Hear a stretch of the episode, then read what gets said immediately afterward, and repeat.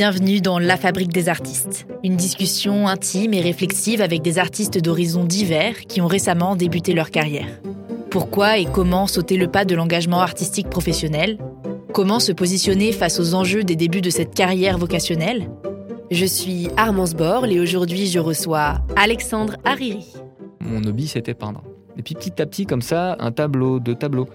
À ce moment-là, je me suis dit, mais en fait c'est ça. Depuis le début, Alex, qu'est-ce que tu veux faire tu veux être fidèle à toi-même, tu veux faire rêver les gens, tu veux donner quelque chose. en gros, tu veux être libre. Là, tu as une toile blanche, ça peut être ce que tu veux. En fait, c'est ça ta vie, c'est une toile blanche, mais elle peut être ce que tu veux. Si tu veux qu'elle soit vide, si tu veux qu'elle soit noire, avec des, des, trucs obscurs, elle le sera. Si tu veux qu'elle soit colorée, avec un champ du possible, elle le sera. Voilà. je me suis dit, bah, ça va être ça. Alexandre est un explorateur.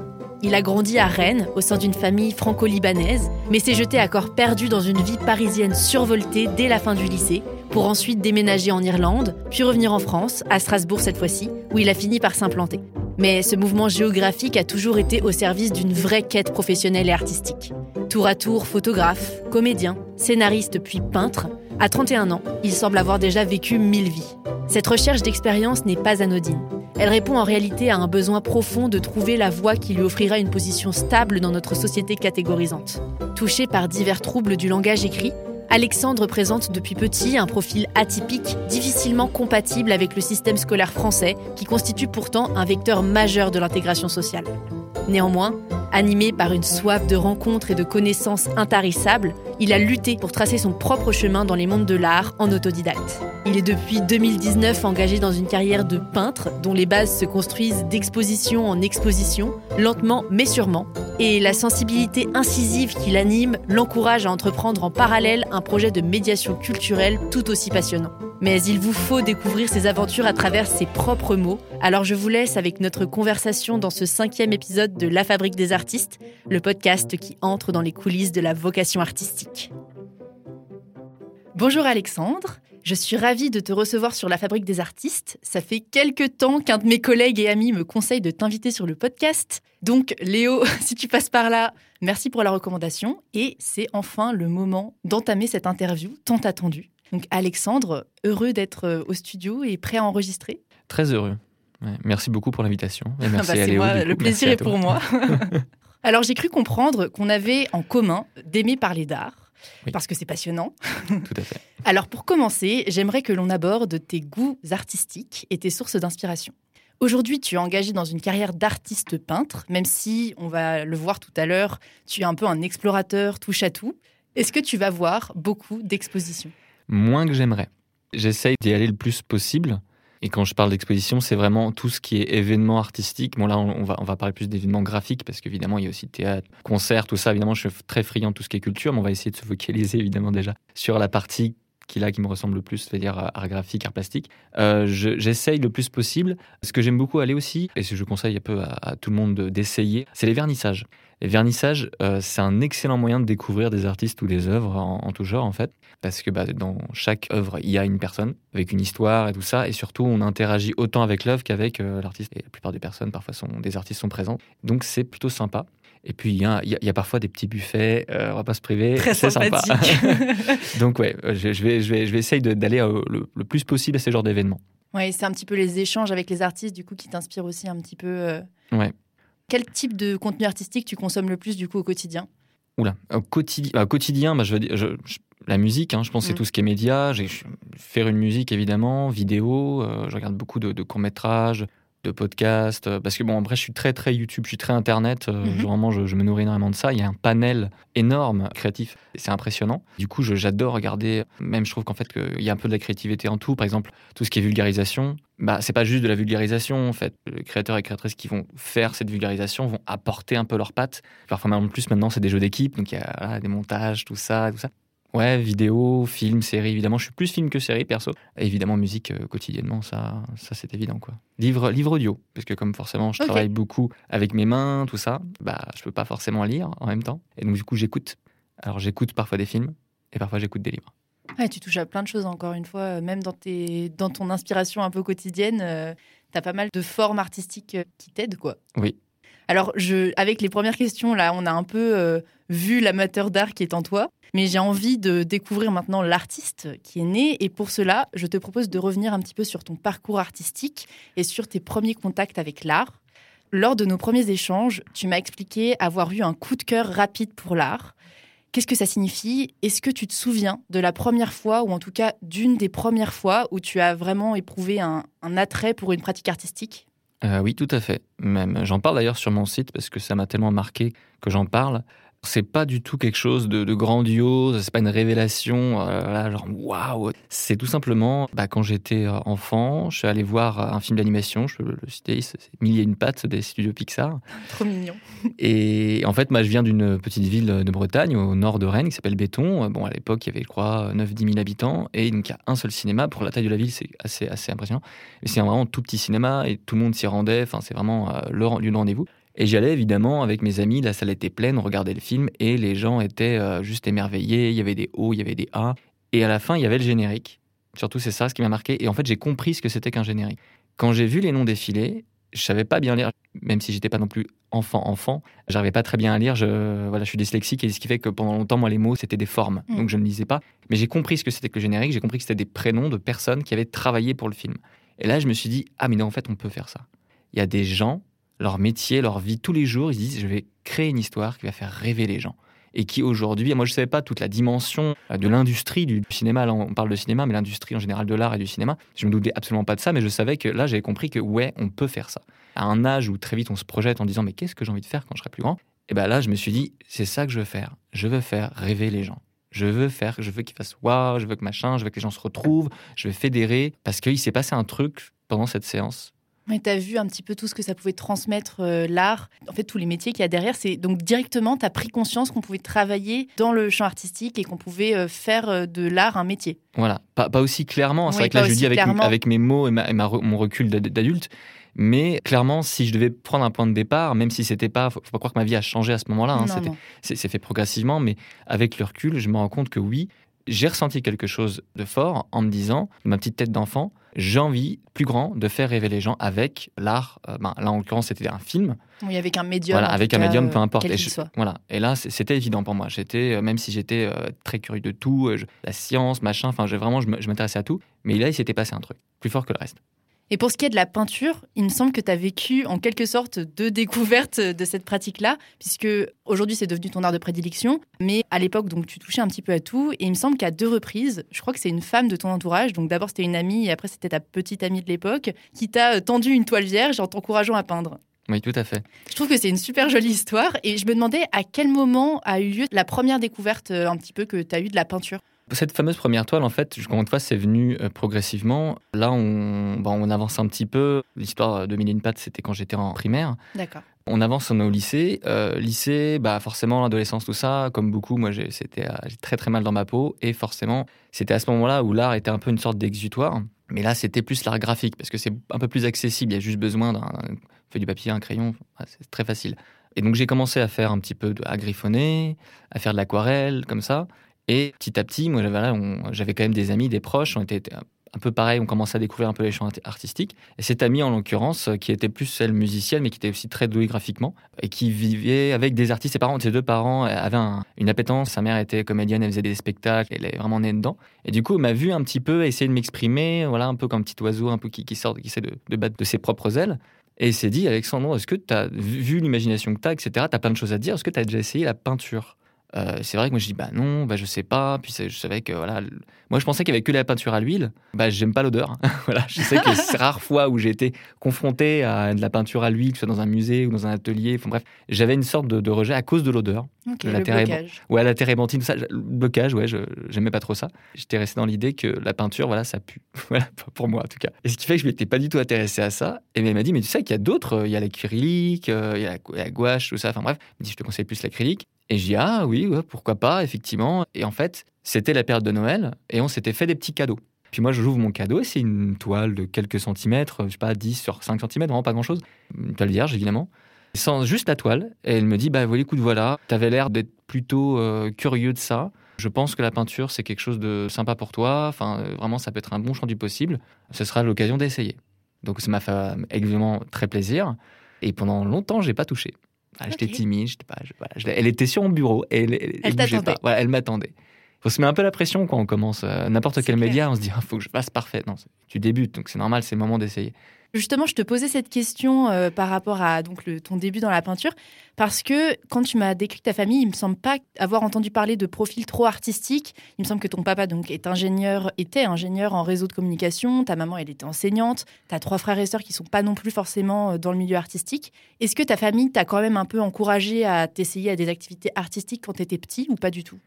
Euh, oui, alors certes, ma famille, mais enfin mes deux parents ne viennent pas du tout d'un milieu artistique de par leur histoire, mais par contre, bah, ils aiment la culture en général. Hein. C'est vrai que c'était pas des. Enfin, moi, j'ai pas le souvenir d'avoir eu des parents qui écoutaient par exemple beaucoup de musique ou qui étaient très curieux de films ou quoi que ce soit. Ils aimaient tout. Enfin, genre voilà, c'est pas qu'ils rejetaient ni quoi que ce soit, mais ça prenait pas du tout une place quotidiennement dans moi, dans mon évolution ou dans notre famille. Par contre, ma grande sœur et mon grand frère ont eu justement des cours de musique. Ma grande sœur a fait la flûte traversière. Et mon grand frère a fait de la guitare.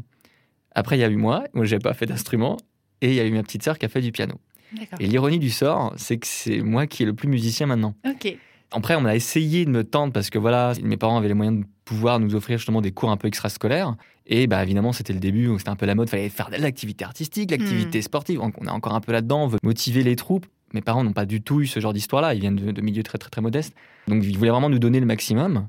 Et je leur remercie, mais c'est vrai que moi j'avais un parcours scolaire très difficile, à tel point que le montant libre était prévu pour le rattrapage scolaire. J'ai eu beaucoup d'orthophonistes, d'interventions, de psy, etc. Ça a pris énormément de place. J'ai essayé un peu le solfège, sauf que ça ressemble trop à l'école. Hmm. Moi déjà à ce moment-là j'avais un blocage. Non, mais c'est euh, clair que la musique, c'est super rigoureux comme milieu. Hein. Pour les petits, enfin, moi, j'ai aussi ah fait bah. un petit peu de solfège quand j'étais petite et j'ai arrêté la musique à cause du solfège. Je détestais ça. Mais j'entends ça souvent. J'entends ça très souvent. Genre, le solfège, c'est censé donner envie. Pas du tout, ça dégoûte plus. C'est impressionnant. Même les personnes qui poussent jusqu'à bah, conservatoire, etc., j'en ai rencontré, ils ont un rapport à la musique qui est presque. C'est pas un rapport amoureux, c'est un rapport un peu d'amour-haine. Genre, c'est un peu compliqué. Je me dis mince. moi justement, bah, j'avais commencé à avoir ce rapport-là. J'ai complètement, euh, j'ai pas fait du tout de musique. J'écoutais pas de musique en fait. Ça qui est bizarre, c'est qu'il y a une histoire, c'est que je n'écoutais pas de musique, je faisais pas de musique, je côtoyais pas de musiciens. J'étais presque intimidé par les rares euh, amis que j'avais qui faisaient du solfège et tout. Pour moi, c'était voilà, j'avais le syndrome pas de l'imposteur, mais vraiment du, du hmm. nul parce que bah, j'étais vraiment le dernier de la classe quoi. Euh, et mes amis étaient très très bons, donc j'étais en mode oh là là, ils savent faire des trucs et pas moi. J'avais pas assez de recul et de maturité pour comprendre que, bah, évidemment, c'était dans mes cordes à ce moment-là. Je pense que j'étais pas prêt, tout simplement. J'avais trop de choses, j'étais un enfant beaucoup trop renfermé, mal dans sa peau pour pouvoir essayer d'explorer un autre truc. Là, c'était plus le dessin, je griffonnais et je racontais des histoires. J'aimais beaucoup raconter des histoires, tout ça dans la cour de création et tout. Mais la musique, ça a mis beaucoup de temps.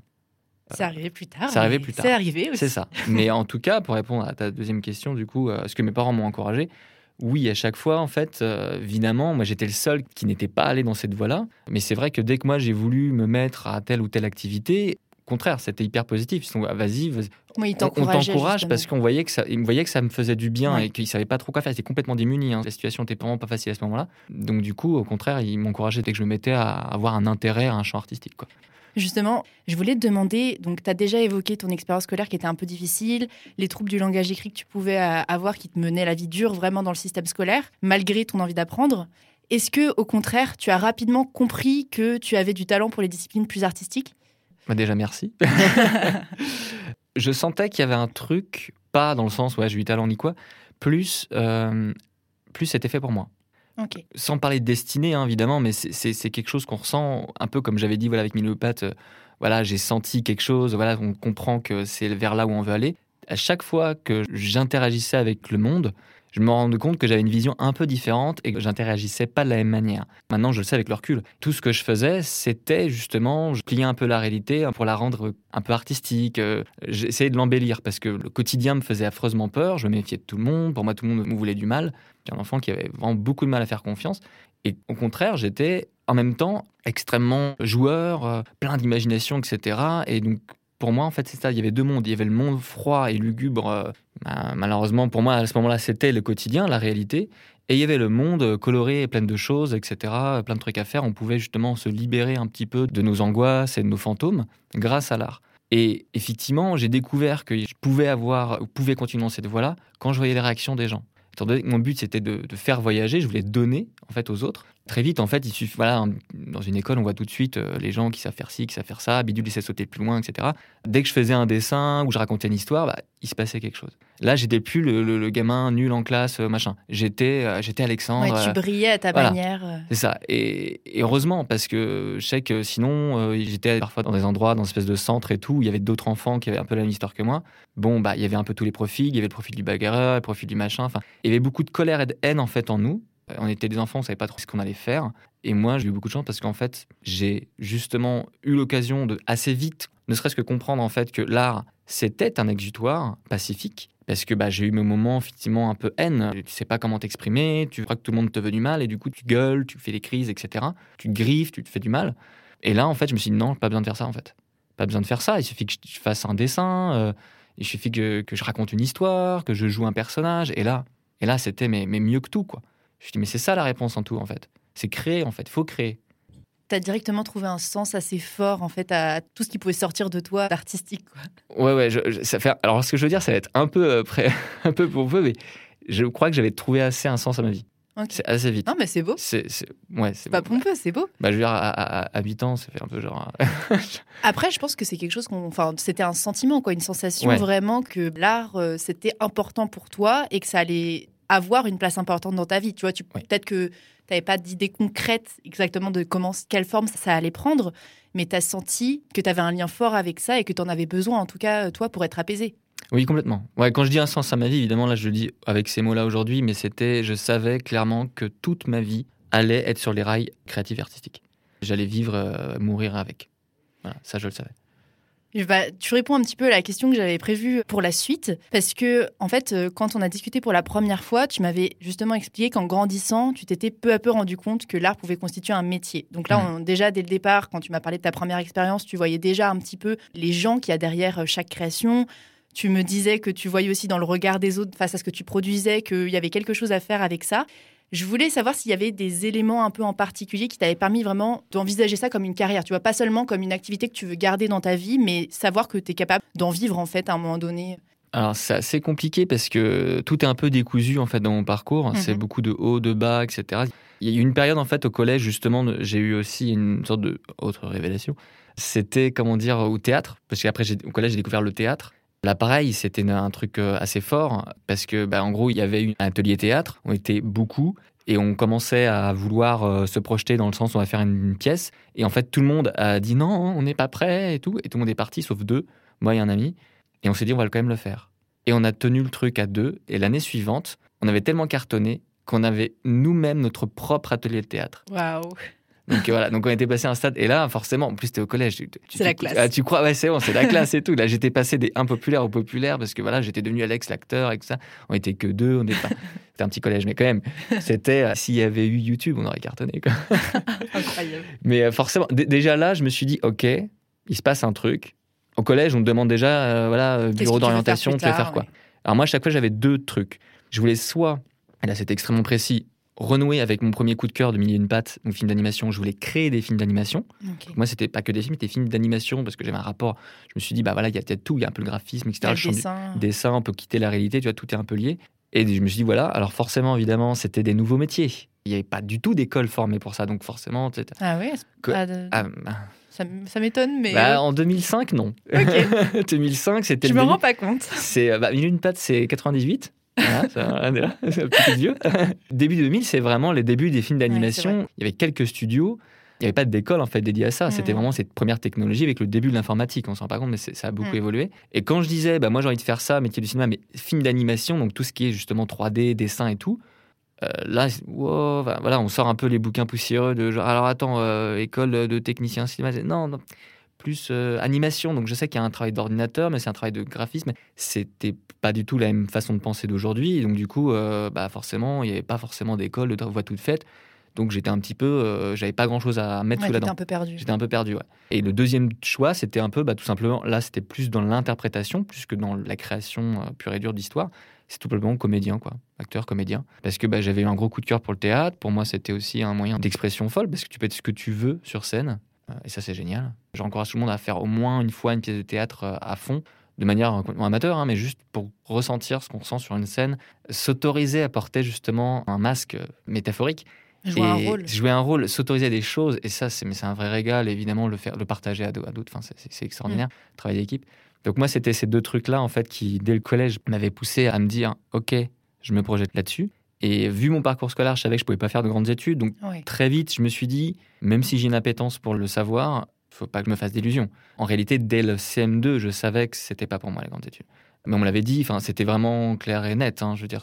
Donc moi, je me suis dit, ok, bah l'art, il y a pas, ok, il y a des écoles, oui, bien évidemment, il y a des formations, mais c'est peut-être moins obligatoire que dans d'autres secteurs. C'est moins obligatoire, c'est-à-dire que j'ai pas la prétention de dire oui, on peut faire euh, médecine sans faire de formation. Euh, non, là, non, pilote d'avion, je ne sais quoi, tu vois, un truc euh, très très précis avec voilà savoir.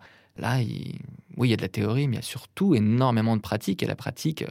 si tu rates, tu vas pas tuer quelqu'un. Voilà, c'est, voilà, tout va bien donc je me suis dit, c'est là-dedans que je. Ouais, c'est naturel. C'était assez naturel. C'était assez naturel, ouais. C'était une suite logique. Et c'est pour ça que dès le lycée, en fait, quand tu vois un petit peu voilà, les terminales, ça y est, maintenant, il y, a une sorte de. On va passer à une autre étape de vie. Donc, euh, pour la majorité des gens de mon entourage, j'étais les études.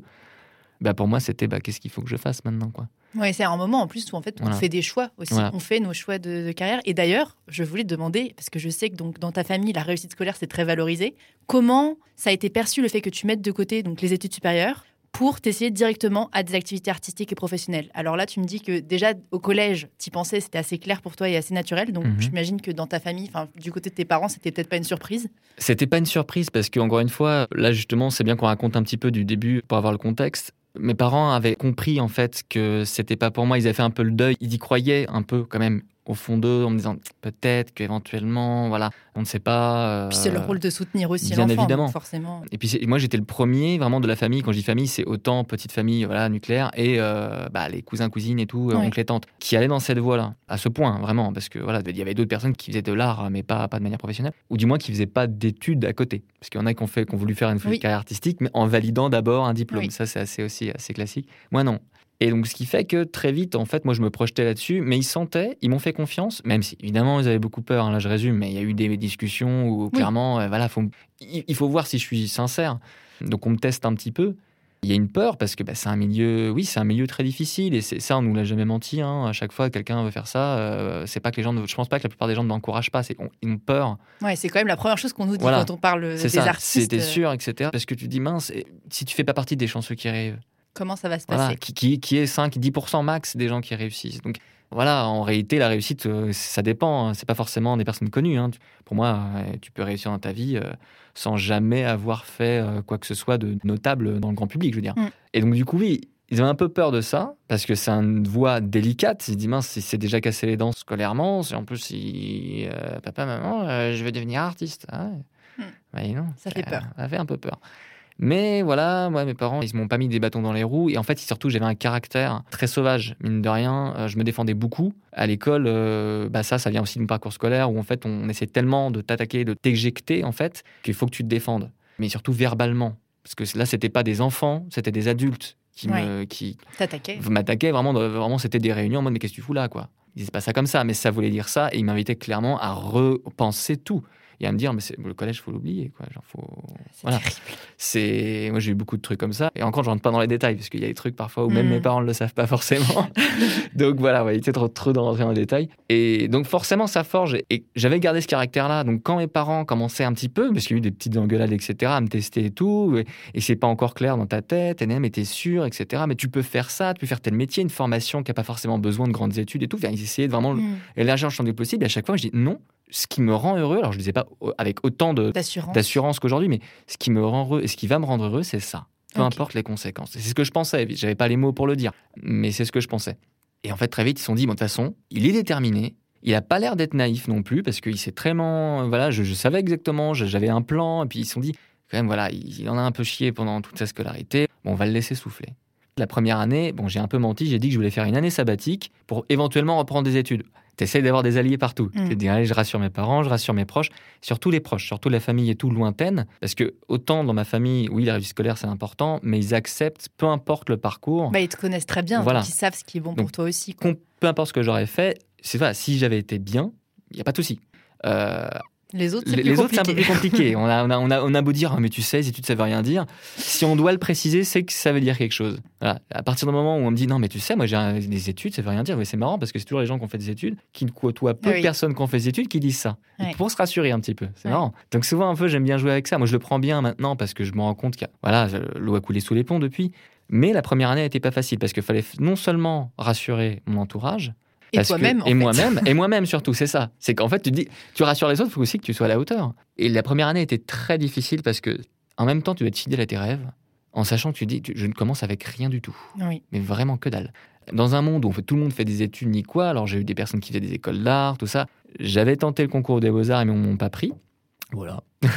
J'avais essayé. De toute façon, j'aurais pas pu y aller. J'avais pas fait assez de trucs scolairement. Mais bref, peu importe. hein. Mais ce que j'ai fait aussi, c'est tout simplement, je me suis dit, bah, au lieu d'aller dans une école, je vais faire toutes. Donc, je vais prendre tous les amphis, tous les cours magistraux un petit peu. Ok. Donc tu t'es quand même rendu dans Voilà. les écoles et, Et- dans les universités exactement. pour accéder aux cours sans forcément être élève et euh, ça. intégré euh, dans l'école. Parce que ah, là, là, je te parle, c'était plus, c'était à Rennes. À Rennes, c'est une ville étudiante. hein. Genre, les, les 50% de l'économie, c'est les études. Donc, tout le monde est étudiant, voilà. Et moi, je voulais pas Être exclu. ex- être exclu encore Mm. une fois du, du monde un peu. Je dis, ah, c'est bon, hein. j'ai envie de respirer un petit peu. J'ai envie de savoir ce que c'est que d'être un, d'être un humain, euh, enfin, d'être un ado euh, du. euh, 21e siècle, quoi. Euh, comme le font mes amis et tout. Et je voulais pas avoir la haine contre le système scolaire. Je voulais pas être rejeté. Je voulais pas. En fait, voilà, je voulais trouver un équilibre. Et je me suis dit, bah, ce que je vais faire, je vais essayer de prendre le meilleur. Donc, je suis allé dans tous les cours. Je suis allé même dans des trucs qui n'ont rien à voir. J'ai même fait, j'ai assisté à un cours de médecine en amphi, un cours de droit, un cours d'éco, un cours d'histoire de l'art, d'histoire générale, des interventions des artistes dans les, aux beaux-arts, la fac d'art plat, etc. Je commençais un peu à, à toucher à tout, quoi.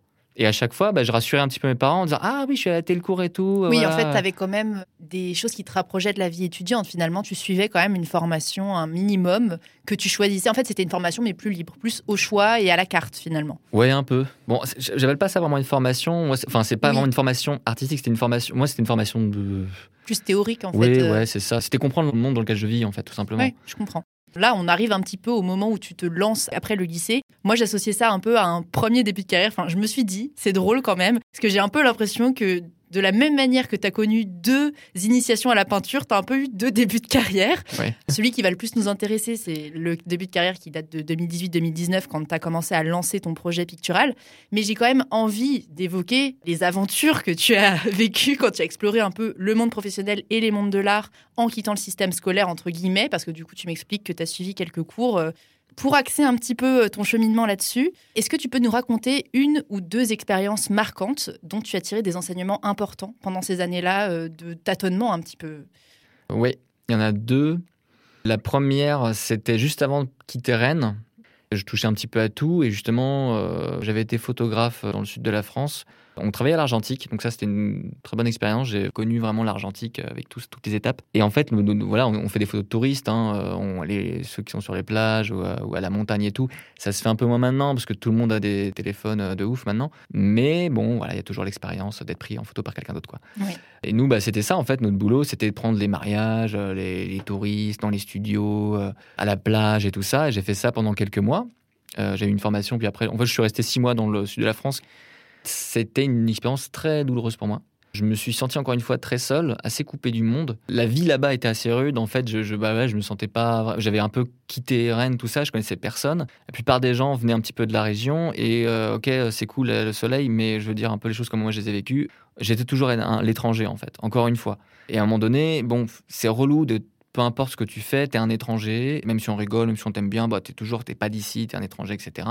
Ma personnalité, mon parcours, encore une fois, bah, faisait un peu rigoler ou étonner les autres. Donc j'ai l'impression que peu importe où j'allais, on allait me juger comme ça. Et en même temps, entendre des discours en mode non, mais tu sais, ça veut rien dire. Bah ouais, mais alors pourquoi vous.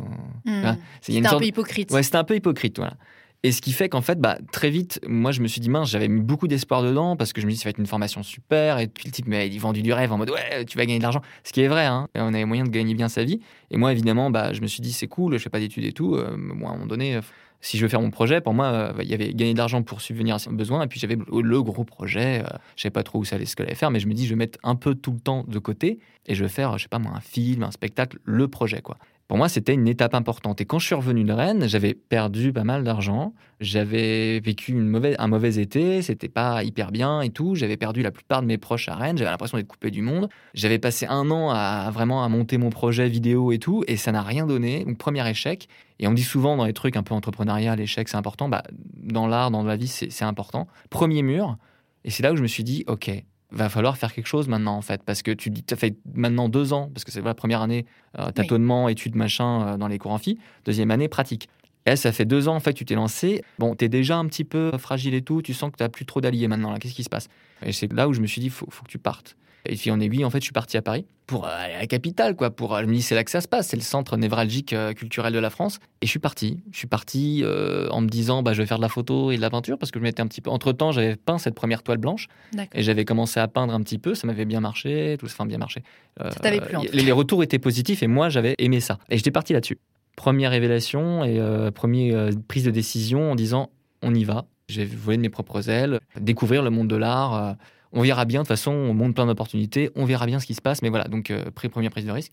Et la deuxième, un peu révélation, pas si on peut l'appeler comme ça à chaque fois, enfin, anecdote formatrice, on va dire. c'est intéressant, révélation, j'aime bien, c'est poétique. J'étais à Paris, euh, je travaillais pour une petite boîte, c'était un petit 20, 25 heures par semaine, et il y avait des, un peu de tout profil. Il y avait un peu de tout profil, et notamment il y avait une personne qui montait un spectacle qui, était, qui avait déjà une trentaine d'années. Moi j'avais 22 ans à ce moment-là. Il avait déjà fait différents spectacles, il avait déjà tourné à Avignon et tout, et il montait une pièce. À ce moment-là, en parallèle, je répétais dans une pièce qu'allait produire. Donc là, j'étais un petit peu rentré dans le milieu un peu culturel de Paris, j'avais stabilisé ma vie et tout, ça allait bien, mais ça stagnait, ça stagnait, et à un moment donné, en fait, euh, ce type-là, euh, moi je peux dire son, son nom, il s'appelle Donald, ça ne s'invente pas, euh, Donald m'a demandé, écoute, tu as déjà fait un peu de scène, tu m'as dit que tu faisais un petit peu de théâtre, je dis oui, oui, bah ouais, ouais, ça te dit de remplacer un type, voilà, on est en galère de comédien, il est toujours avec nous, mais voilà, il est très pris, bref. Et j'ai fait plusieurs répètes comme ça. À force de faire ces répètes-là, il y a le metteur en scène et Donald, qui est euh, donc l'auteur et un comédien. On était que deux, il y a que deux comédiens, Donald et un autre type, que moi je remplaçais à ce moment-là, et le metteur en scène. Et là, il, on prend un café et puis il me dit voilà, écoute, euh, on a réfléchi, ça fait deux fois que tu, tu remplaces et tout. On a l'impression qu'on peut pas trop compter sur lui. On aime bien ton énergie. Vous êtes vraiment opposés parce que vous n'êtes pas du tout même style, même. Enfin voilà, lui pareil, c'est le deuxième second comédien, il avait une trentaine d'années, machin. Mais l'équilibre, euh, voilà, ça, fonctionne. ça fonctionne physiquement. On n'avait rien à voir. Donald était grand, blond, yeux bleus, etc. Moi, je suis moyen, brun, yeux noirs. Voilà. euh, ce qui fait voilà, il y avait un côté un peu Laurel Hardy, voilà, les deux opposés, on va dire. Et voilà, ils m'ont dit bah écoute si tu fais l'aventure avec nous, bah, c'est banco, quoi. On a même des dates déjà. moi, j'ai dit, mais euh, ça y est, waouh, ça y est, c'est comme ça que ça commence dans les films. C'est le, lancement. Et je suis à Paris, quoi, machin, euh, tourné, enfin, j'avais les yeux dans les yeux. Et, franchement, c'était super cool. Et là où justement, ça a été extrêmement formateur. Ça veut dire que j'ai pas fait d'école de théâtre ni quoi. Et dans mon entourage, au fur et à mesure, je rencontrais beaucoup de personnes qui faisaient des écoles de théâtre. Et j'en ai côtoyé énormément des ateliers, des écoles de théâtre. là, vraiment, c'était vraiment. Ma vie à Paris, c'était vraiment très théâtre-cinéma. Et j'ai fait la formation, mais à la dure on te considère comme un professionnel. J'étais pas professionnel. On te considère comme un professionnel, donc on attend de toi. Oui, tu as des responsabilités. Voilà, tu as des responsabilités. Tu as donné suffisamment dans, les, dans le remplacement, parce que moi, je, vraiment, je me suis donné, j'y allais à fond. Maintenant, on attend ça, c'est ton minimum. Et donc voilà, et tu passais de, bah, euh, voilà, euh, de, rien, à de rien à tout d'un coup. et donc, mais, mais, à tel point qu'en fait, j'ai pas fait les bons choix à ce moment-là. Par exemple, j'aurais clairement pu avoir l'intermittence. J'ai rien fait, j'ai rien déclaré. Enfin, on a été payé, mais justement, on n'a pas choisi le système d'intermittence de cachet. Donc, c'était à chaque fois une enveloppe, c'était on partageait la recette. On aurait pu. Clairement, on avait dépassé mille fois les horaires. Enfin, franchement, on avait fait suffisamment de dates pour dépasser les horaires. En plus, on avait fait d'autres trucs à côté, enfin, la figuration. Mais voilà, encore une fois, trop vite, trop d'un coup. Pas voilà, c'est une question de moment.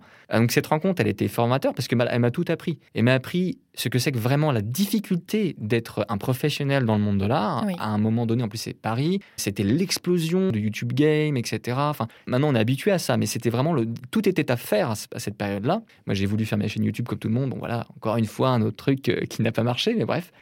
mais à chaque fois, là, j'apprends de mes erreurs et je me suis dit, ça y est. en fait, l'explosion de tout ça, il y avait une effervescence. Le monde de la scène, c'était voilà, c'était la période, il y avait Bref qui sortait, etc. Les formats courts. Tout le monde avait un truc à proposer. Tout le monde se côtoyait. Hein. J'ai rencontré des, des gens comme ça, des plus ou moins connus et tout, qui travaillent dans ce domaine-là. Moi, je me dis, ça y est, je fais partie de la famille. J'ai été formé, tout ça. On te demande d'être top. On te dit, alors comme ça, euh, en tant que comédien et tout, on te pose la question, tu fais quoi dans la vie? Tu fais, Je suis comédien. En le disant, je dis, bah ouais, mais c'est vrai. C'est ce que je fais. Trois fois par semaine, je joue. Euh, et en fait, c'était en même temps génial parce que c'était beaucoup. C'était genre, voilà, les récompenses un peu. Voilà, tu l'as voulu. Bah, tu voilà. un peu le statut que tu cherchais depuis des années. Et en même temps, bah, trop vite, parce que c'est trop vite d'un coup. Et trop fragile. Trop fragile. Bah, J'avais que j'ai un bébé. 22... je... je, sais que t'es. Euh, j'ai 22 ans. Bah, je suis un bébé. Mais non, tu es, tu es très, euh, très mature. Non, mais c'est avec le recul, tu fais ah 22 ans. Moi, j'avais pas la maturité et tout. Ah, je, je, sais que à ce moment-là, j'avais pas la maturité. J'étais pas non plus immature parce que je l'ai tenu le truc pendant deux ans, deux, deux ans et demi. J'ai tenu la cadence. Mais voilà, pas la maturité pour faire des bons choix. Je veux dire. et pour que ça dure sur pour le que ça dure sur le long terme. J'avais pas prévu assez lointain. Ça a terminé comme ça a commencé, très rapidement. D'accord. Et donc forcément, euh, ces deux ans et demi ont été euh, intenses intense et extrêmement formateurs. Je crois que ça a été les années les plus formatrices de ma vie, vraiment jusqu'à présent pour l'instant. Bon, on l'a compris, tu as eu une formation vraiment par la pratique, en autodidacte, donc sur ces années de tâtonnement. Tu as évoqué le fait que tu as réussi à t'intégrer dans le milieu culturel euh, parisien. Et justement, une des choses auxquelles tu n'as pas eu accès en ne t'intégrant pas dans des écoles d'art, c'est toute la construction du réseau et tous les contacts auxquels ça peut donner accès facilement, euh, le fait d'être, bah, d'évoluer dans un milieu assez fermé, entouré d'artistes. Et du coup, je me demandais, est-ce que tu as eu des difficultés à te faire des contacts dans le champ artistique? Toi, qui en plus a connu pas mal de nouveaux départs quand même, parce que tu viens de Rennes, mais tu as vécu à Paris, puis tu as déménagé en Irlande, puis tu es revenu en France, à Strasbourg où tu t'es un peu implanté. Est-ce que tu as développé des stratégies qui t'ont aidé à t'intégrer dans les milieux artistiques? Oula, des euh, Alors oui, première étape, observer. mais comme ça dans le coin avec ta flûte à champagne. Non mais euh, ouais, c'est un peu ça. Non mais en gros, euh, alors je n'irai pas jusqu'à là que j'ai développé des stratégies je pense que j'essaie de faire comme je le sens. En fait, j'essaie d'être le plus sincère possible parce qu'au fur et à mesure, il y a un certain vécu qui s'installe, donc il y a un recul qui s'installe. Et évidemment, maintenant, j'ai le recul pour me dire, il y a beaucoup d'hypocrisie, il y a beaucoup, beaucoup, beaucoup d'ego. Et en fait, ça, c'est très compliqué parce que c'est un milieu où, évidemment, oui, c'est du business et tout, mais le facteur humain est extrêmement présent. Ce qui fait qu'en fait, tu es obligé de jouer un rôle tout le temps mmh. pour n'importe quel niveau faut vendre ton projet. Faut, vendre le, faut le vendre, ouais. Faut, faut envoyer du rêve, faut être sincère. Faut brosser dans le sens du poil, mais en même temps, faut être sincère. Parce que si ça se voit trop, et en même temps, j'ai pas envie non plus de tellement analyser la situation qu'en fait, ça se voit. Et que je deviens une espèce de, voilà, de calculateur, euh, voilà, première étape, machin. Et j'ai peur qu'en fait, que finalement, bah, la sincérité disparaisse. Hmm. Donc, en gros, pour résumer, faut maintenant, faut être honnête. Maintenant, ce que je fais, c'est que j'arrive à filtrer les personnes qui vaut le coup les personnes qui ne vaut pas le coup. On dépense beaucoup d'énergie à essayer de faire du réseautage. Le réseautage, c'est quasiment 50% du boulot, voire peut-être plus. Avec le recul, maintenant, justement, à force d'aller dans différents réseaux, dans, parfois dans même différents pays et différentes villes, il y a un truc commun, c'est tout simplement, c'est pas la quantité, c'est la qualité. Quoi. Il suffit d'une personne pour faire différence ça ne sert à rien de s'attacher à des personnes qui ne vaut pas le coup en fait. Et qu'est-ce qui vaut le coup? Ben, En fait, ça c'est à nous de le voir. Il faut s'écouter.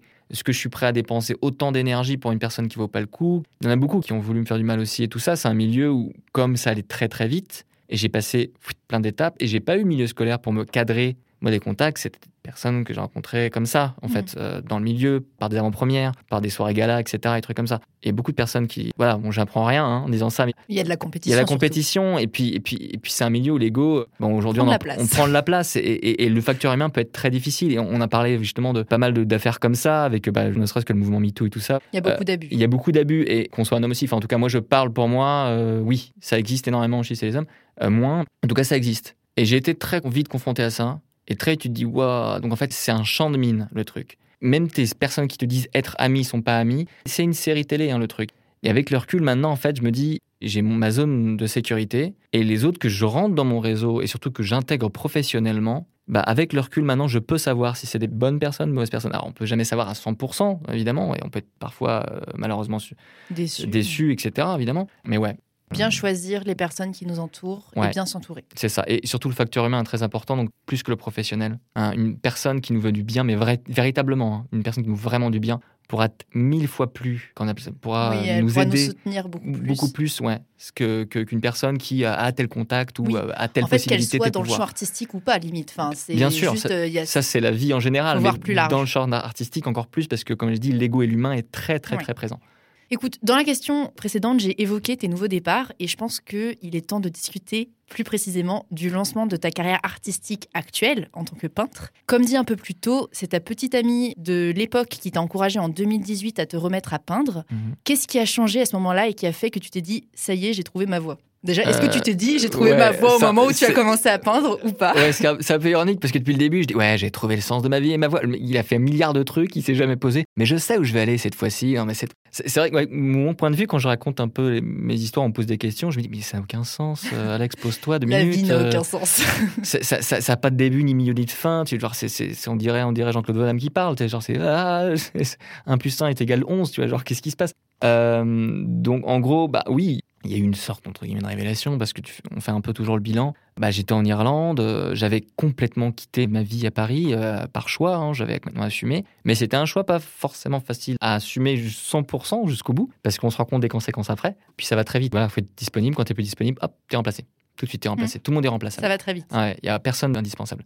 Et là, alors j'étais un petit peu dans une phase un peu de questionnement, tout était un peu à refaire et tout ça. Et j'étais parti dans l'idée d'écrire des films. Moi, j'avais euh, justement terminé la phase où j'ai pu interpréter, mais je voulais créer, parce que je le répète, moi je suis tombé un peu par hasard dans le milieu du théâtre, dans l'interprétation, je veux dire, en tant que comédien. Et j'avais toujours en fait cette volonté de raconter des histoires. Ça, ça n'a pas changé. Et j'ai commencé à être scénariste pour une petite boîte. J'avais passé un entretien d'embauche, c'était à distance et tout. Et c'était une boîte qui réunissait des scénaristes indépendants un peu partout sur Terre. Donc, euh, moi, je me dis, cool, je vais pouvoir raconter des histoires et tout. Donc, bon, il y avait un système particulier, on pouvait pas faire ce qu'on voulait non plus.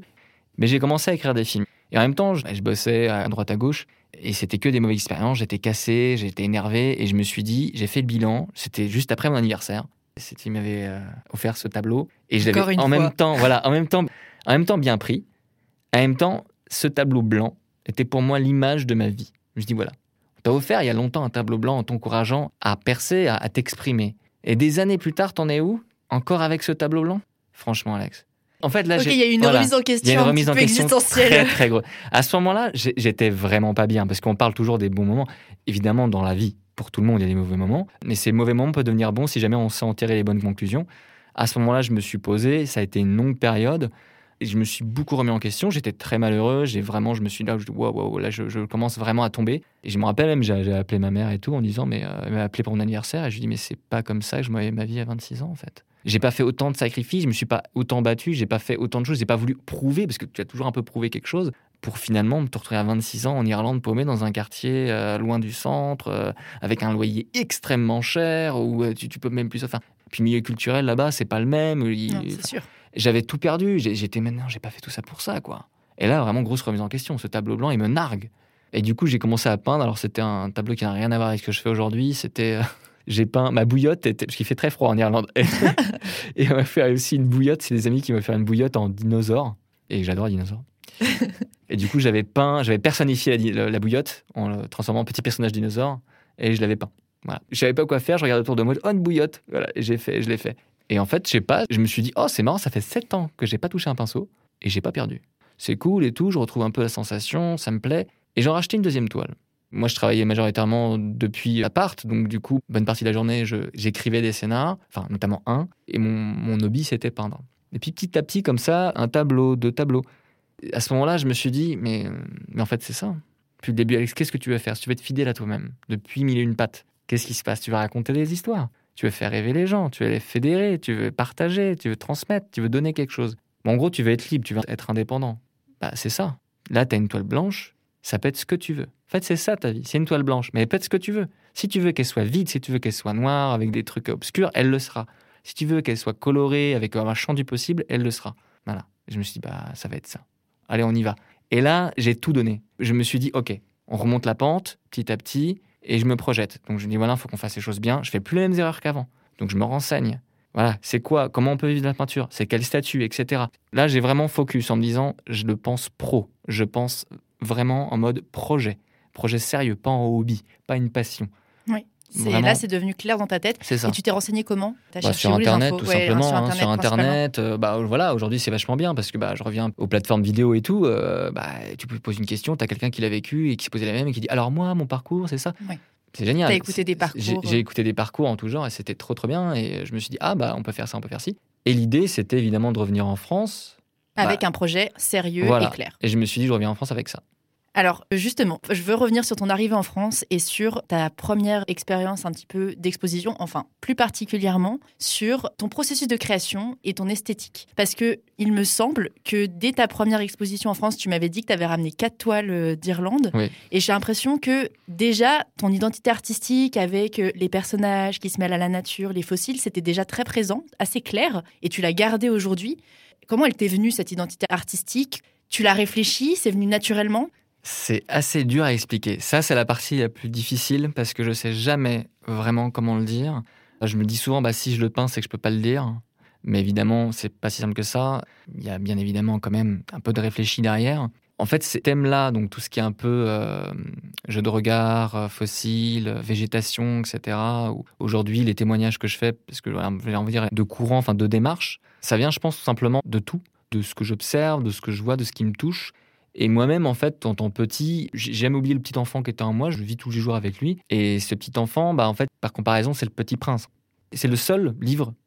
J'avoue, je, lis malheureusement pas beaucoup de livres. Et le seul livre que j'ai terminé, c'est le Petit Prince. Alors, je l'ai lu avec mon orthophoniste quand j'avais 10 ans. Et en fait, elle n'a pas choisi par hasard, non seulement parce que c'est facile à lire, mais surtout parce qu'évidemment, elle s'est dit, enfin, elle me l'a dit, hein, c'est pas moi qui invente, ce personnage, je trouve qu'il te correspond. Et effectivement, je suis toujours vu comme un extraterrestre qui découvrait le monde et qui se demandait mais qui c'est ces drôles de personnes qu'on appelle euh, des humains? C'est quoi? Ils sont bizarres quand même. Moi, je suis ça aussi? Waouh, vraiment, pour vrai? Et j'ai toujours vu le monde comme ça, et je l'ai rajouté et je l'ai embelli un peu avec ce côté un peu artistique. Et quand il venait de lâcher toutes mes tripes un peu sur la toile, parce que c'était vraiment ça, je me suis dit, là, faut pas jouer un rôle.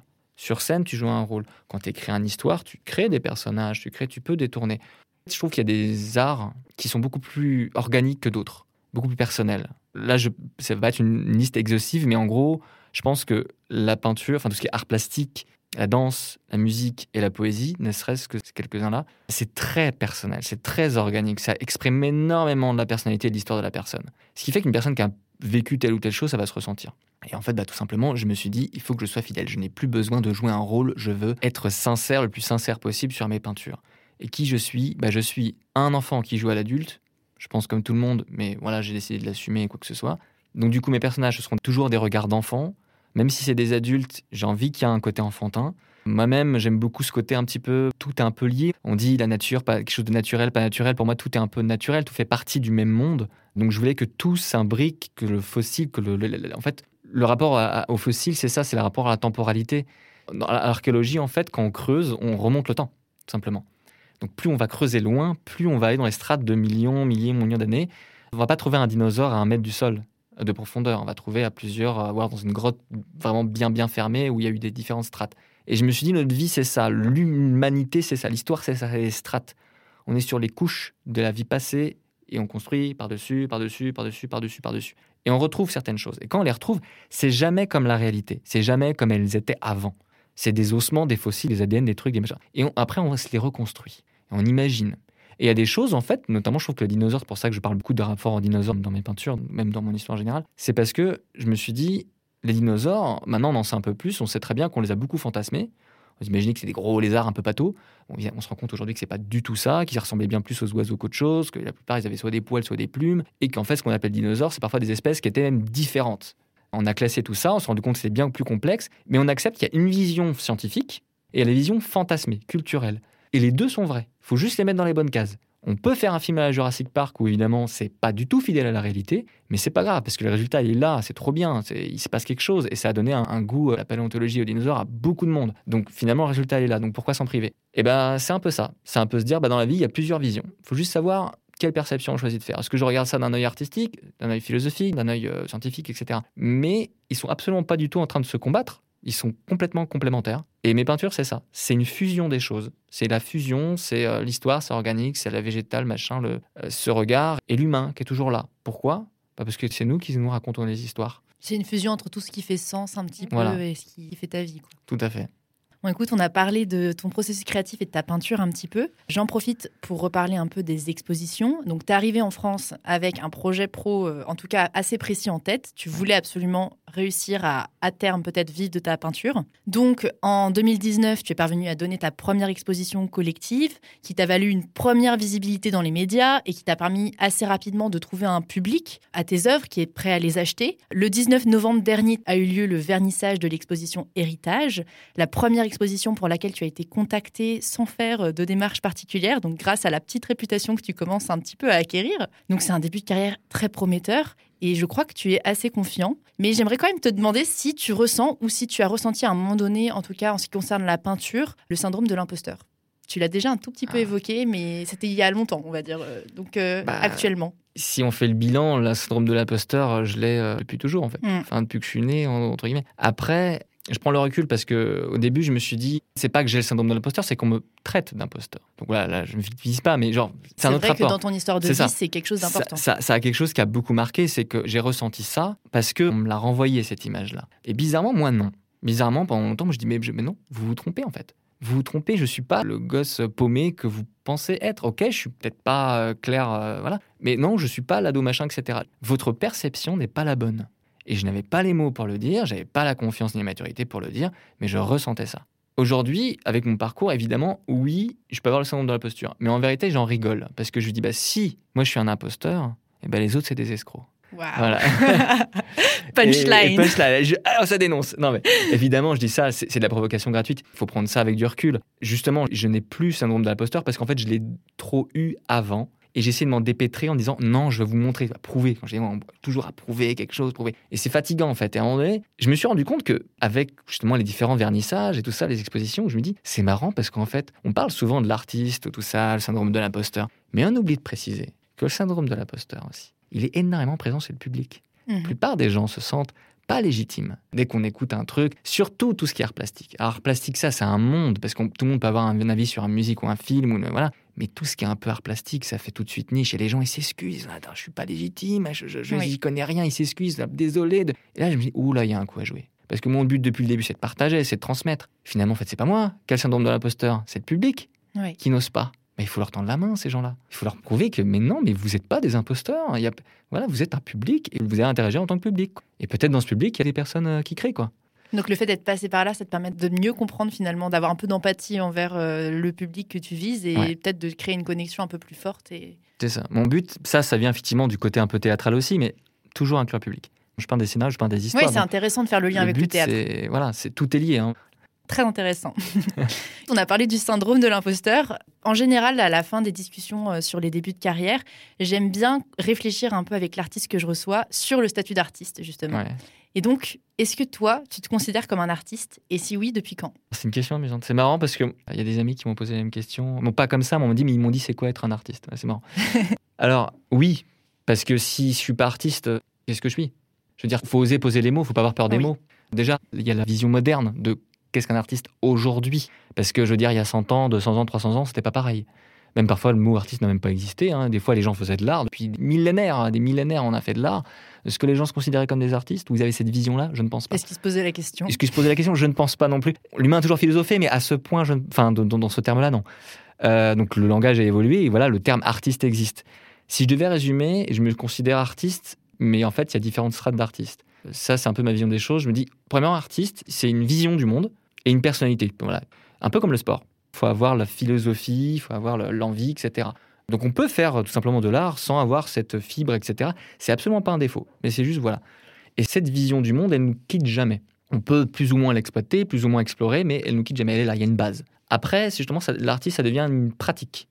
Est-ce que je pratique de l'art? Est-ce que je crée? Parce qu'en soi, artiste, euh, c'est comme dentiste, quelqu'un qui crée de l'art. Hein. C'est voilà, c'est mhm. artiste. Euh, voilà, tu fais, tu crées, tu fais de l'art. À partir de là, voilà, il y a différentes strates. Donc, tu as vision, après pratique, et est-ce que ça devient une activité comme justement là, je viens de le dire, le métier artiste, quelqu'un qui fait de l'art, oui ou non. Et là, c'est un choix à prendre. Donc, euh, on peut être artiste sans pas du tout gagner sa vie avec. On peut être artiste sans pas du tout penser l'être, en fait, surtout, c'est ça. Je pense qu'il y a plein d'artistes qui s'ignorent parce que tout simplement, je pense qu'en fait, que le mot nous fait un peu peur. Et même les artistes, à chaque fois, genre, j'ai l'impression que c'est une sorte de médaille d'or. Genre, est-ce que, est-ce que je, je mérite cette. Ah, je ne sais pas. Ouais. je- ça- Ou en tout cas, il y, a un- il y a un peu une idée que c'est un peu pompeux C'est de ça. dire ça. Là, j'ai envie de casser un peu ça. Faut être fier, faut pas avoir peur bien. des mots. Et ouais, je suis artiste. Mais voilà, quoi, genre. euh, bon, bref. Par ton activité, Voilà, j'ai un peu. par mon activité, tout simplement, ouais. Alors, on a parlé de tout ton parcours, c'était déjà euh, très très intéressant et je te propose que on parle un petit peu de tes projets en eux-mêmes. Comment tu décrirais ton approche artistique en cinq mots? Ah, C'est très difficile. oui. Alors, bah, déjà, bah, fédérer, Ok. rêver, simplement. Enfance. Oui. Transmettre ce que ça. Ça compte, c'est un, peu, un peu pareil, non? Transmettre, fédérer? À toi de voir, hein. faut que tu vois, parce Bah, que t'as que transmettre- cinq cartouches. En donc, fait, euh, voilà. bon, alors, j'utilise cette cartouche pourquoi? Alors, fédérer, parce que c'est sur le moment présent, c'est rassembler les gens. Et transmettre, c'est pour la- le côté dimensionnel euh, à venir. oui. Alors, on se transmet. euh, D'accord, de génération, presque Voilà. de génération en génération. Génération en Ouais. Il m'en reste un, je crois? Euh, Oula, c'est toujours le cinquième qui est difficile. Plaisir Plaisir, bah, tout Faut fait sens plaisir, hein, ouais. finalement. Donc on a évoqué un petit peu tes expositions, j'ai parlé d'héritage. Alors Mm. malheureusement, donc c'est la dernière exposition en date, mais à l'heure où le podcast sortira, bah, Ouais. elle sera plus accessible. vrai. Mais est-ce que tu as d'autres expositions qui sont prévues pour euh, 2023 Alors, pas pour l'instant. Ça se fait un, peu, un petit peu au dernier moment. Je... Donc, euh, il y en aura sûrement, mais je ne pourrais pas vous dire quand pour l'instant. Oui, bah, de toute façon, j'imagine que tu, nous, tu tiens un peu tout le monde au courant euh, Oui, à travers les euh, réseaux sociaux, à travers ton site internet que euh, je référencerai dans les notes du podcast. Donc, on se tiendra tous au courant. Et il y a un autre projet majeur qui occupe une bonne partie de ton temps actuellement et qui pourrait prendre de plus en plus de place dans ta carrière professionnelle, ta vie professionnelle plutôt. c'est la conception d'une application. Alors, sur le rôle de l'application, dans ma tête, c'est pas encore très très clair parce qu'on l'avait abordé très rapidement. Il me semble que tu essayes de désenclaver les différents secteurs culturels, de créer des ponts, je crois, entre les catégories qui divisent un peu les mondes de l'art. Mais je te laisse Ouais. expliquer. Je pense que ce sera plus clair euh, que moi. Alors, tout simplement, oui, là, je travaille sur une application slash site internet. Ça fait quelques temps que je fais ça et ça se développe euh, très très bien. Et en gros, l'idée, c'est quoi? C'est une application de type euh, réseau social qui fonctionne par rôle. Il y a trois rôles grand public, créateur et diffuseur. Voilà. D'accord. Et un peu comme un jeu de rôle. Tout le monde a un peu la même expérience utilisateur, sauf qu'il y a un petit plus à chaque fois. On n'est pas passif en fait, on est, tout le monde est actif dans cette application. Alors il faut le voir en vrai pour comprendre en fait la dimension, tout ça, parce que voilà, c'est c'est quelque chose qui se manipule. Mais en gros, l'idée c'est ça. Et euh, cette idée, ça m'est venue bah, à force de rencontrer des gens, de me rendre compte que bah, les réseaux, ça fait longtemps que c'est là. Enfin, ouais, euh, les sites, tout le monde est habitué à la technologie, tout ça, tout ça. Mais bizarrement, il n'y a pas grand chose. Il y a un pont en fait. Il y a, enfin, comment dire, il y a un, euh, un creux Oui. Un fossé entre les, le monde euh, de l'art avec les applications, les sites internet qui sont très de niche et très général. Et généralement, les générales, on les connaît tous. Hein. C'est absolument pas des mauvais trucs. Moi, je- j'en j'en utilise aussi. Sauf que c'est tellement général, c'est pas forcément adapté à certains formats, à certains besoins. Et les besoins augmentent, les gens changent, la mentalité change. Et je me suis dit, bah, qu'est-ce que moi j'ai envie de faire? Encore une fois, c'est rassembler, fédérer. Donc, je vais faire une application qui tout simplement fédère les trois, trois acteurs du monde de, de l'art. Alors, quand je dis monde de l'art, c'est pas le monde de l'art graphique. que C'est au sens large. créatif, euh, même euh, artistiquement. euh, genre, vous êtes coutelier, vous êtes le bienvenu. Tu vois. Ouais. C'est euh, en fait, Artisanat artisanat, art, créatif. ouais, c'est vraiment tout, tout danse, musique, poésie, etc. Voilà, en fait, en gros, c'est un truc pour les gens qui aiment rêver, voyager, passionner, transmettre. C'est une plateforme qui réunit tous les outils. Donc tout ce qui est message, euh, communication, réseautage social, gestion d'événements, etc.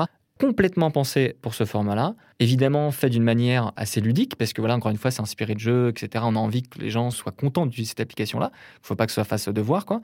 Et justement, bah, pour, pour créer en fait un nouveau public, pour que tout simplement les gens se rendent compte que tout le monde est légitime d'acquérir ce rôle-là.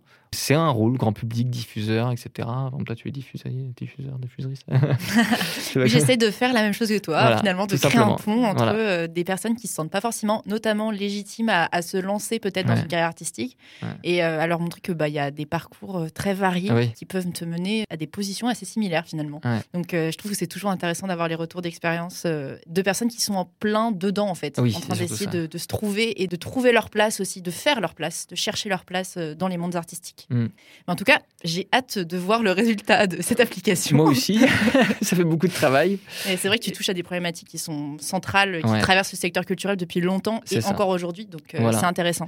Et les retours sont vraiment très positifs, donc euh, là, je pense qu'il y a moyen que ça plaise. Toi-même, tu pourras clairement avoir un rôle. On peut Mm. cumuler les rôles, hein. je sais jamais vous poser une question. On peut cumuler les rôles pour en avoir trois maximum, voilà, tout simplement. Voilà, donc j'espère qu'on se retrouvera tous euh, sur cette plateforme. Et Euh, tu penses que voilà. ça sortirait? T'as déjà des Oula. idées? Ouais, non, c'est un peu flou encore. C'est ok, ça marche. Je ne sais pas. On verra. Parce que pour l'instant, on respecte pas trop le calendrier. hein. Ouais, c'est ça, assez compliqué. C'est beaucoup, beaucoup de travail. Ok, et eh bah on arrive aux dernières questions du podcast. Alors déjà, est-ce que tu as une idée d'un ou plusieurs autres artistes que tu aimerais entendre sur le podcast? Oui, alors j'ai pensé à une amie euh, artiste également, un peu touche à tout. On s'est rencontrés euh, dans le cadre de, travail aussi, puis j'ai déjà vu un peu ce qu'elle faisait et tout. Je trouve vraiment super ce qu'elle fait. Alors elle a un nom d'artiste, Atelier Volatile. C'est une graphiste, peintre, euh, illustratrice et musicienne. Ah oui, super. ouais, vraiment touche à tout. et, on sent que voilà, c'est pas, se disperse pas vraiment. À chaque fois, elle est réunie. Elle a fait un, petit livre pour enfants. Elle a fait différents tableaux, différents morceaux, etc. Enfin, c'est très lumineux, assez inspirant. Moi, je, trouve que c'est vraiment bien. Et elle s'appelle comment? Elle s'appelle Marion. Voilà. Marion Amand. Et je pense qu'elle aura beaucoup de choses intéressantes à dire. Eh ben, j'essaierai de la contacter alors. Et puis dernière question, c'est la question signature du podcast qui s'intitule donc, comme tu sais, La fabrique des artistes. Oui. Alors c'est un peu une question de synthèse. On a déjà abordé pas mal de dimensions qui sont liées à cette question-là, mais au regard de tout ce qu'on a déjà évoqué, pour toi, qu'est-ce qui fait qu'on devient artiste? Hmm. Moi, mon point de vue, c'est ça. C'est une fois que vous avez compris que vous voyez le monde d'une manière un peu artistique et créative, etc. Qu'est-ce qu'on en fait? Est-ce qu'on en garde? On peut très bien faire le, choix de se dire, bah, ça reste un hobby qui me nourrit tous les jours. J'ai rencontré des gens qui disent, moi, je mélange pas passion et, boulot. Voilà, c'est différentes manières de voir. À partir du moment où on décide d'être artiste, c'est qu'on se dit, je prends tout. J'ai envie de me donner à fond dans ça. Il faut se dire, ça me fait du bien. Il faut accepter toutes les possibilités. Et c'est, je crois, quand on a passé ce cap-là, en disant, j'accepte le meilleur et le pire, parce que je sais que même dans le pire, je vais trouver mon bonheur. Pourquoi? Parce que je vais continuer à faire ce que j'aime et ce qui me fait vibrer. Et ben c'est là où on devient artiste professionnel, je pense. C'est quand on a accepté toutes les possibilités l'échec comme la réussite. C'est vraiment une très très belle synthèse. C'est fou, je trouve que tu mets vraiment le doigt sur le sentiment, euh, je pense que qu'on peut éprouver. Euh, bah après, tu le vis, donc euh, c'est logique, mais c'est vrai que c'est très bien dit et c'est très synthétique. Merci. Bravo. Merci beaucoup. bah écoute, je te remercie parce que c'était. Bah, on arrive au terme de, ce, de cette discussion qui a duré une heure et quart. Ah, déjà. et ben je suis ravie de t'avoir reçu sur le podcast. C'était encore une fois, je le dis à chaque épisode, mais c'est toujours passionnant. Ah oui, mais j'ai écouté d'autres podcasts, c'est vrai que c'est à chaque fois passionnant, effectivement. Je vous encourage, à écouter les autres. mais merci à toi, merci, c'était un superbe échange. Bah, merci, beaucoup. Et puis à bientôt. À bientôt, oui. merci à Alexandre d'avoir partagé son parcours et ses questionnements artistiques avec moi. Et merci à vous d'avoir écouté cet épisode de La Fabrique des artistes jusqu'au bout. J'espère que cette conversation vous a inspiré et si c'est le cas, vous pouvez nous le faire savoir en partageant une story ou un post sur Instagram en nous taguant alexandre.hariri et artistiquement pour que l'on puisse vous remercier et interagir avec vous. Vous pouvez également noter le podcast et vous y abonner sur Spotify et autres plateformes d'écoute pour accéder facilement aux nombreux épisodes qui vont suivre. Je vous dis donc à très vite pour une nouvelle rencontre artistique avec la Fabrique des artistes.